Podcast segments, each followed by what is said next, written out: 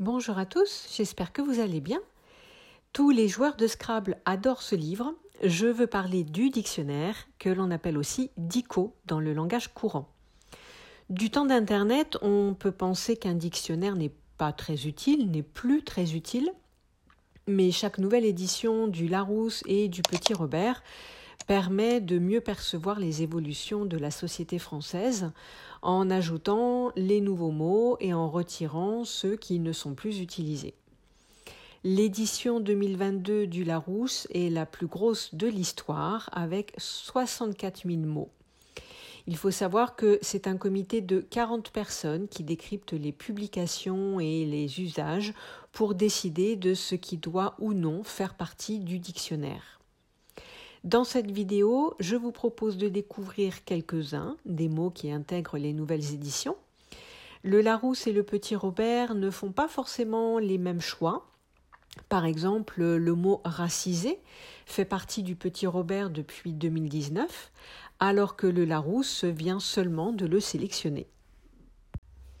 Sans surprise, bien évidemment, tout ce qui concerne la pandémie à cause du coronavirus prend une place très importante dans la liste des nouveaux mots qui ont euh, intégré les dictionnaires de cette année et de l'année dernière également. J'ai déjà fait plusieurs vidéos pour parler du vocabulaire spécifique à la pandémie. Je vous mets les liens euh, dans la description si vous ne les avez pas vus. Mais euh, depuis, déjà d'autres mots sont apparus et je vous propose de les voir dans cette vidéo. Si vous cherchez du contenu authentique pour pratiquer régulièrement le français, je vous invite à me rejoindre sur Patreon. Tous les deux jours, je partage des activités ludiques pour vous permettre de progresser en français tout en vous amusant. Vous pouvez rechercher une activité par thème, par niveau, par type de support, comme vous le souhaitez. Vous pouvez aussi retrouver la transcription écrite de mes podcasts et vidéos YouTube avec du vocabulaire expliqué et des activités en bonus. Antivax, un ou une antivax. On peut également dire être antivax et utiliser ce nom comme un adjectif.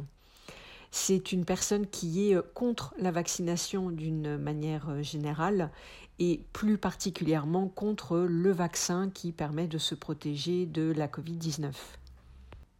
C'est le raccourci de anti-vaccin, donc euh, on peut utiliser les deux. À l'oral, on aura souvent tendance à utiliser le raccourci anti-vax. Asymptomatique, pas facile à dire celui-là, asymptomatique. C'est un adjectif. Une personne est asymptomatique quand elle ne présente pas de symptômes d'une maladie. Donc euh, c'est un mot qui est euh, particulièrement utilisé pour la Covid-19, encore une fois, puisque euh, c'est un virus qui, quand il attaque certaines personnes, ces personnes ne développent pas de symptômes, donc elles sont asymptomatiques, elles n'ont pas de symptômes de la maladie. Une coronapiste, c'est un mot qui est apparu euh, juste après le premier confinement l'année dernière, lorsqu'il a fallu reprendre le travail, notamment dans les grandes villes. Les gens étaient méfiants à prendre les transports en commun, qui étaient euh, souvent bondés, euh, c'est-à-dire qu'il y a beaucoup de monde dans les transports en commun, surtout aux heures de pointe, et donc dans les transports en commun, on ne peut pas respecter les distances de sécurité euh, de 1 mètre minimum.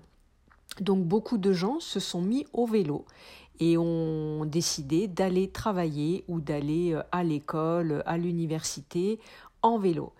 Et des coronapistes ont été euh, développées. Ce sont des pistes cyclables provisoires qui ont été aménagées pour permettre aux personnes se déplaçant en vélo de se déplacer de manière plus sécurisée.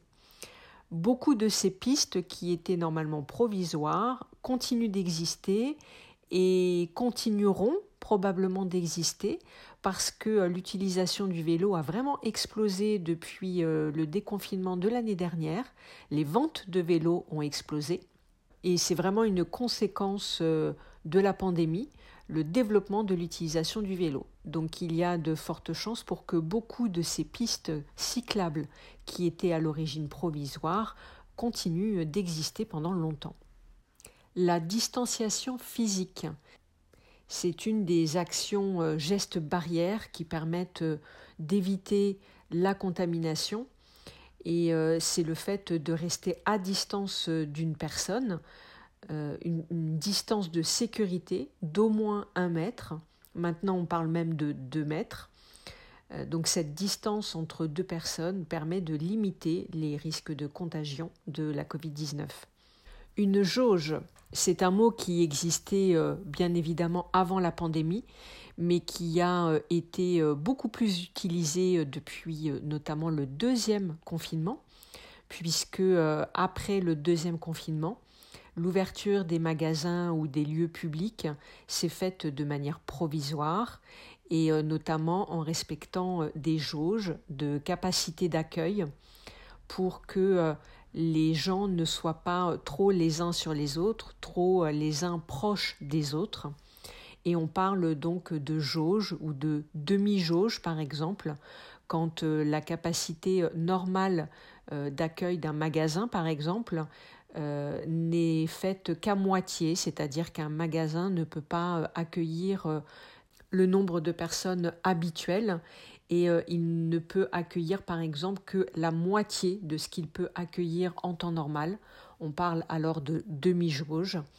Et donc là, depuis euh, le mois de mai, et donc après le troisième confinement, euh, on parle beaucoup de ces jauges puisque le déconfinement se fait de manière progressive pour éviter au maximum d'avoir une nouvelle vague. Donc euh, tous les lieux publics qui ont rouvert au mois de mai ont rouvert, mais partiellement, et ne peuvent accueillir que pour l'instant, en général, 35% de leur capacité habituelle. Au début de la pandémie, on parlait de quarantaine. Maintenant, on parle de quatorzaine. C'est euh, le temps d'isolement qu'une personne doit respecter euh, quand elle est atteinte de la Covid-19 ou alors qu'elle est euh, cas contact, c'est-à-dire qu'elle a été en contact avec une personne qui était malade et elle doit euh, s'isoler pendant 14 jours pour éviter de contaminer d'autres personnes.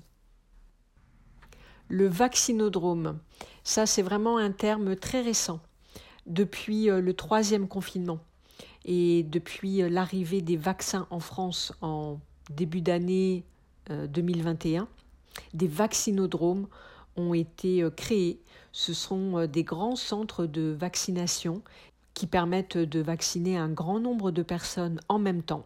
C'est un nouveau mot qui a été créé à partir euh, du mot vaccin et du mot drôme qui va qualifier un lieu de grande taille.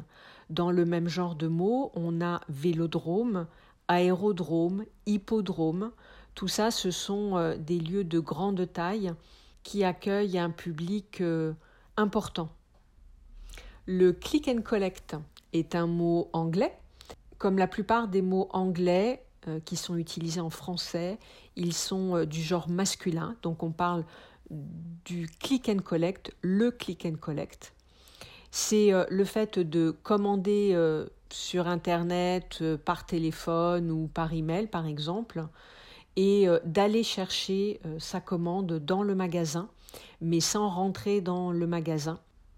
C'est ce qui a été mis euh, en place pendant les confinements, quand les magasins étaient fermés, mais ça permettait aux magasins de pouvoir avoir un minimum d'activité, de rester en contact avec leur clientèle et de permettre quand même de, vendre quelques objets de leur stock. Et donc c'est quelque chose qui s'est euh, beaucoup, beaucoup développé euh, depuis l'année dernière. Il y a un mot français qui existe qui est le cliquer retirer, euh, qui est la traduction littérale de click and collect, mais c'est vraiment pas utilisé. La plupart du temps, vous entendrez, vous verrez le mot en anglais. Depuis la pandémie, les modes de vie ont beaucoup changé. Et on a par exemple la généralisation du télétravail qui a pris euh, une ampleur vraiment très importante puisque ça permettait de continuer euh, son activité mais à distance. Et euh, donc on a plusieurs dérivés possibles. Le télétravail qui est l'accent de travailler à distance, le verbe télétravailler et puis on a aussi le nom un télétravailleur, une télétravailleuse. Lié à ça, on a également les mots présentiel et distanciel. Donc présentiel qualifie une présence, le fait de travailler ou d'étudier sur place, dans son lieu de travail ou à l'université, à l'école. Et on a le distanciel qui est euh, le fait d'étudier ou de travailler à distance. Pendant euh, le confinement, pendant les confinements, beaucoup de gens euh, se sont posés des questions sur leur mode de vie, sur leur façon de vivre. Et ce qu'on appelle la déconsommation est quelque chose qui a pris également beaucoup d'ampleur. Euh, c'est le fait de réduire sa consommation, de baisser sa consommation, de faire plus attention à ce que l'on va acheter, à ce que l'on va consommer, euh, pour éviter euh, le gaspillage, pour éviter la surconsommation. Et dans le même esprit, on a le frugalisme, qui est un mode de vie qui consiste à mettre de l'argent de côté, un maximum d'argent de côté, pour euh, travailler euh, moins longtemps, euh, prendre sa retraite beaucoup plus tôt que la normale et pouvoir vivre comme on l'entend, ne plus travailler et puis pouvoir voyager ou faire des choses que l'on ne peut pas faire quand on travaille ou quand on a des contraintes.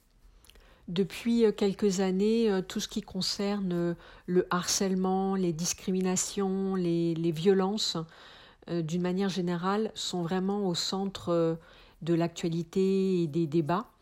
Et dans cet esprit, le mot racisé est maintenant beaucoup plus souvent utilisé. Le fait de raciser quelqu'un, c'est le fait de catégoriser une personne par rapport à son ethnie, par exemple, on parle donc de personnes racisées. Et toutes les personnes qui sont victimes de discrimination, de violence, de harcèlement euh, doivent faire face à de grandes difficultés quand il s'agit euh, de s'exprimer, de parler de ce qui leur arrive. Et euh, le mot silencier apparaît, c'est le fait d'imposer le silence à quelqu'un c'est le fait de l'empêcher de parler, de l'empêcher de raconter son histoire, de l'empêcher de porter plainte, par exemple. Vous connaissez peut-être l'adjectif silencieuse ou silencieux, qui va concerner une personne qui ne parle pas d'une manière générale. Et maintenant, il y a un verbe euh, qui est ce verbe silencier. Par exemple, un sujet est silencié quand euh, on ne veut pas parler de ce sujet une personne est silenciée quand euh, on l'empêche de parler. Et puis euh, la transidentité est un sujet dont on entend beaucoup parler depuis un certain temps. Euh, d'ailleurs, c'est un sujet dont j'ai parlé dans le groupe Immersion à partir du documentaire qui est disponible sur Netflix et qui s'appelle Petite fille. Vous pouvez retrouver les activités liées à ce documentaire sur Patreon. La transidentité, c'est euh, le fait euh, qu'une personne euh, ne se reconnaisse pas dans son genre de naissance, dans son sexe de naissance. Donc une petite fille voudrait être un petit garçon, un petit garçon voudrait être une petite fille. ce genre de personne, c'est un, une personne transgenre. Donc transgenre est un adjectif donc euh, on dit une personne transgenre et non pas un ou une transgenre comme on peut souvent entendre dans le langage courant. Mais techniquement, euh, transgenre est un adjectif. Mais peut-être que l'année prochaine, finalement, il apparaîtra en tant que nom parce que euh, l'usage aura fait que on entendra très souvent ce mot utilisé comme un nom et non pas comme un adjectif. Et pour finir euh, sur quelque chose d'un petit peu plus euh, léger, il y a un mot euh, familier qui est apparu depuis quelque temps, qui est le verbe mitonner ou alors raconter des mythos. C'est le fait de raconter des mensonges. Avant, le mot mytho, mythomane en entier, est un mot qui était euh, utilisé pour qualifier une personne qui racontait des mensonges. Donc on disait celui-là ou celle-là, c'est un mytho ou une mytho.